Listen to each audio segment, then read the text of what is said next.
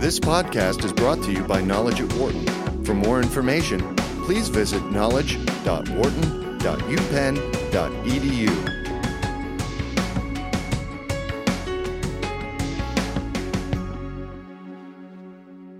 Hello, I'm Katherine Klein. I'm the Vice Dean for Social Impact at Wharton and a professor in the Management Department, and I am delighted to be here interviewing our guest, Jonathan Greenblatt, uh, who has an extraordinary career in the social impact space, every, every uh, venue within that space.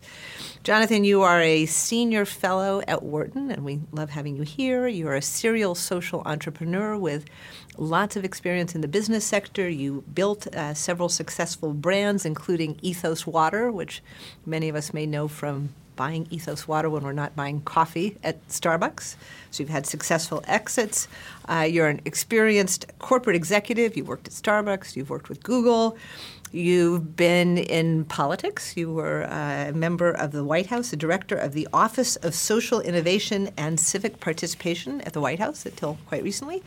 Uh, and you will soon take the role as national director or, or CEO of the Anti Defamation League. So this is business, government, nonprofits. Uh, and uh, I, I, think today I want to focus on this this title we've we've said this your experience as a serial social entrepreneur mm-hmm. and talk about the business of social impact. Sure. You want to start with uh, when you think of yourself and you uh-huh. get this you're co- obviously comfortable with the label serial social entrepreneur. Uh-huh. Let's start with what's a social entrepreneur. So I think about a social entrepreneur based on a definition that was laid out many years ago by Sally Osberg of the Skoll Foundation and Roger Martin, who's the dean of the Rotman School of Business uh, up in Canada. I think about a social entrepreneur as someone who tries to create change mm-hmm. through a market-based approach. That's about taking direct action, so not necessarily lobbying or doing advocacy, but literally going in and creating something that is trying to do so in order to create, or let's say, fix a broken disequilibrium. So it's not someone who's trying to do something on the outside that isn't causal, but instead trying to create systems change and repair a difficult societal ill. So the social entrepreneur creates direct action to fix a broken system. For profit necessarily? I think it can be both. Mm-hmm. So I think you can see social entrepreneurs in the nonprofit space who use that sort of model to attack a particular issue in the field. It could be healthcare, could be housing, could be micro, could be mm-hmm. finance. I'm all, I personally am more interested in what we've seen in terms of social entrepreneurship in the business community. Okay. So let's talk about that social entrepreneurship in the business community, uh-huh. and let's start with uh, with Ethos Water. You were relatively early in this space. We've uh-huh. seen a lot of evolution. Mm-hmm. What what did you try to do in in Ethos Water? Talk uh, brag a little bit. What have been the successes well, and the, the wisdom of what you created? Sure. So Ethos Water started with my business partner Peter Thum, we were roommates in business school at Kellogg for two years, which is a lesson for all the young Wharton students out there as they think about their classmates. Uh, Peter had this idea of creating a bottled water that would use part of its profits to fund humanitarian water projects as we initially thought about it. He thought about it initially. Over time, we, we then started the company, and over time, our model evolved. And when was, did you start the company? We started Pete started working on it in 2002, and we came together in late 2002, mid 2002. And when did you sell the company to Starbucks? We sold it in uh, April of 2005. So fast. fast. Yeah, pretty fast. Uh-huh. It's funny. You see this pattern of starting, scaling, and selling on a pretty rapid time frame in mm-hmm. Silicon Valley all the time. Right. In CPG or in other kind of categories, it's a little less common. Right. Nonetheless, the model was predicated on this notion that we could connect consumption mm-hmm. to the cause. So if you look at the first generation of social enterprises in the business world, businesses like uh, Ben and Jerry's, yeah. or Body Shop, yep. or Stonyfield Farms. Here you had products and brands that were about ice cream, or about yogurt, or about you know uh, hand, uh, hand uh, like right. ho- hand, hand, hand cream, right. yeah. lotion, personal care products. Right that were not necessarily tied to the causes they sought to address. They were organic, healthier, That's may have right. had better supply chain, more. That's right. Right. That's right. They, they, they aimed in that. Like I think you know Ben and Jerry's didn't use recombinant bovine growth hormone. Right. Right. But now consumers didn't understand that. And the body shop aspired to do things with better sourced inputs from the Amazon But again, consumers didn't understand that.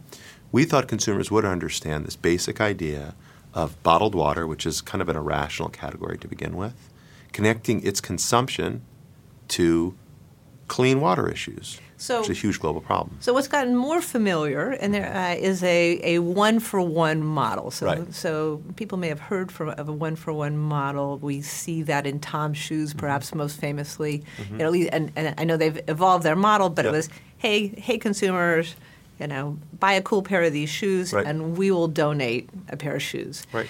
So Ethos Water is a little bit of a different. It wasn't hey hey, hey uh, buy a buy a bottle of water from Starbucks, or previously you, and we will donate a bottle of water elsewhere. What what was it? So our notion was if you buy this bottle of water, mm-hmm. we initially aspired to donate up to 50% of our profits to fund humanitarian water programs around the world. And I say programs because it wasn't just a project Right. or that kind of hardware like a like a new latrine. Mm-hmm. Instead, or, or a new uh, like well. And that matters, but the hardware is no good without software. So we also sought to do hygiene education and to create sort of economic schemes that would make the water system sustainable. Yeah.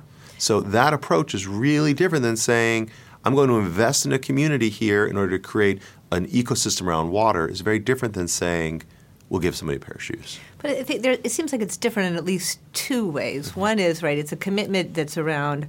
We're going to donate 50% of our profits. Not, uh, you know, it's not. It's not tied to uh, we're se- each one of our products we're selling. It's yeah. tied to our products, Yeah. and um, it's not tied to a particular solution. I'm going to give away a bottle of water. Uh, you had more flexibility, more ability to change the an ecosystem. Yeah, I think our approach, so let's take those two things, starting with the latter. I think our approach was more strategic, and the one for one model is often more tactical, right? So we were investing Yeah. strategically versus tactically giving someone something. Sure. It's more like it's not teaching a man to fish, it's creating an ecosystem around a fishery ecosystem rather than giving someone a fish, right? Right. But on the, on the flip side, look, I will say that I think Tom's and Warby Parker and these other businesses who are endeavoring to do this model, I think it's admirable. I, I think we should encourage them. Right. I would simply say I think the model can continue to evolve in ways that create more enduring change. And you know what else? Connect the consumers to the issue more effectively. Though I would argue that can, when you, you know, the, the simplicity of the, hey, buy a pair of shoes and we'll give a pair of shoes away, uh, may not be the right solution. And I know Tom's has, Yep. has been criticized and has evolved their, Yeah. their model. Yep. But from a consumer perspective, it's, it's very concrete, very clear. Well, now you're getting of the key. So the consumer wants to understand, hey, I do this, what happens? Yeah. So our slogan was every bottle makes a difference. Helping children get clean water. Right. Simple. I buy this water, someone gets water. Yeah. But the facile, I buy this water, we give someone a bottle of water, that's crazy. Right. And so we, d- we thought it would be more respectful of con- the consumer's intelligence Right. to have a model that was honestly more intelligent and smarter. With that said, um, I do believe that Tom's and Warby are evolving their approaches Absolutely. to accommodate for what is the complexity of the issues. Sure. And as a consumers, as consumers' awareness has increased, their expectations have increased, Mm-hmm. and they demand more from these brands than just oh, I buy it, you give it away. Right. Right. So, you know, you started this company. By the way, you know, Tom's didn't start it. You know who started this model? Nick Negroponte started this model. Remember the one laptop per child? oh, yeah, sure. The way he went to market out of the digital lab at MIT, Right. and he had a great partnership with companies who helped. You buy a laptop. Initially, he was going to give them away, and then he realized, you buy a laptop here, we'll give one away over there. Yeah, yeah, very interesting. So, if that's the start of the one for one model, and mm-hmm. your your company was an early social enterprise, mm-hmm. what are you seeing in this space as you look at the new ways that businesses, and let's stick with the, the, the business enterprises, the new ways businesses are engaging in social impact? Whether you want to be thinking about social enterprise or corporate social responsibility or the places they're they're blending. Yep.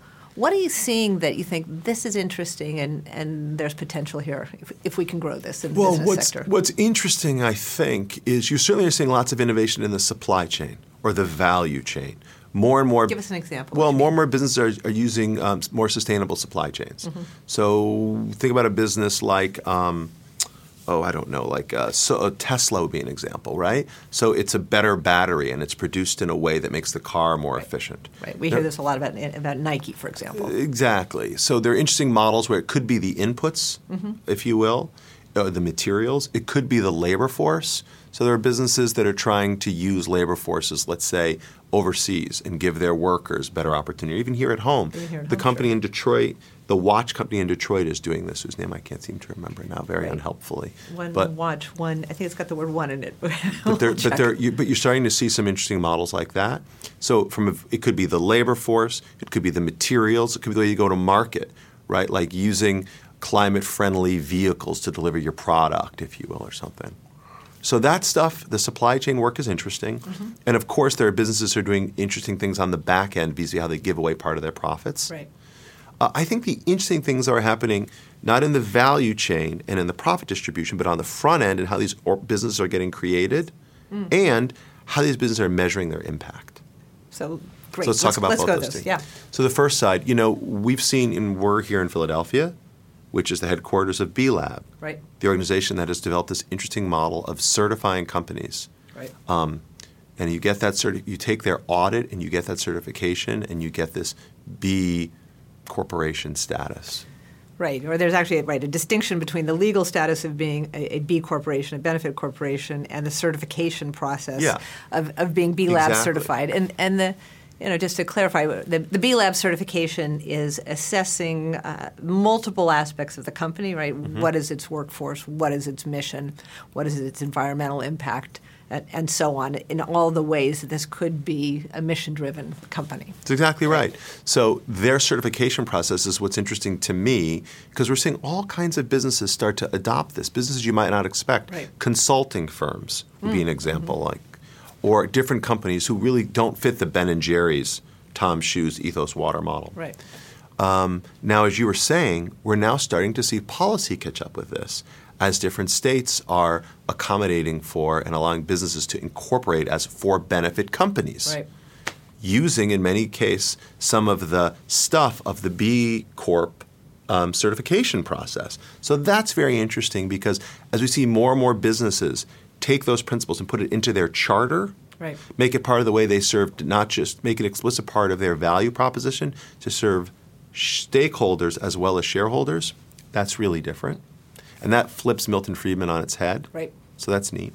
And then, kind of related to this, becomes the way that we measure value. So let's let's pause for a moment. I want to Sure. get to there, but I know one of the questions that that um, you know that I've heard about this B certification is okay. This B certification, and if you believe in these social missions, you believe businesses can do this.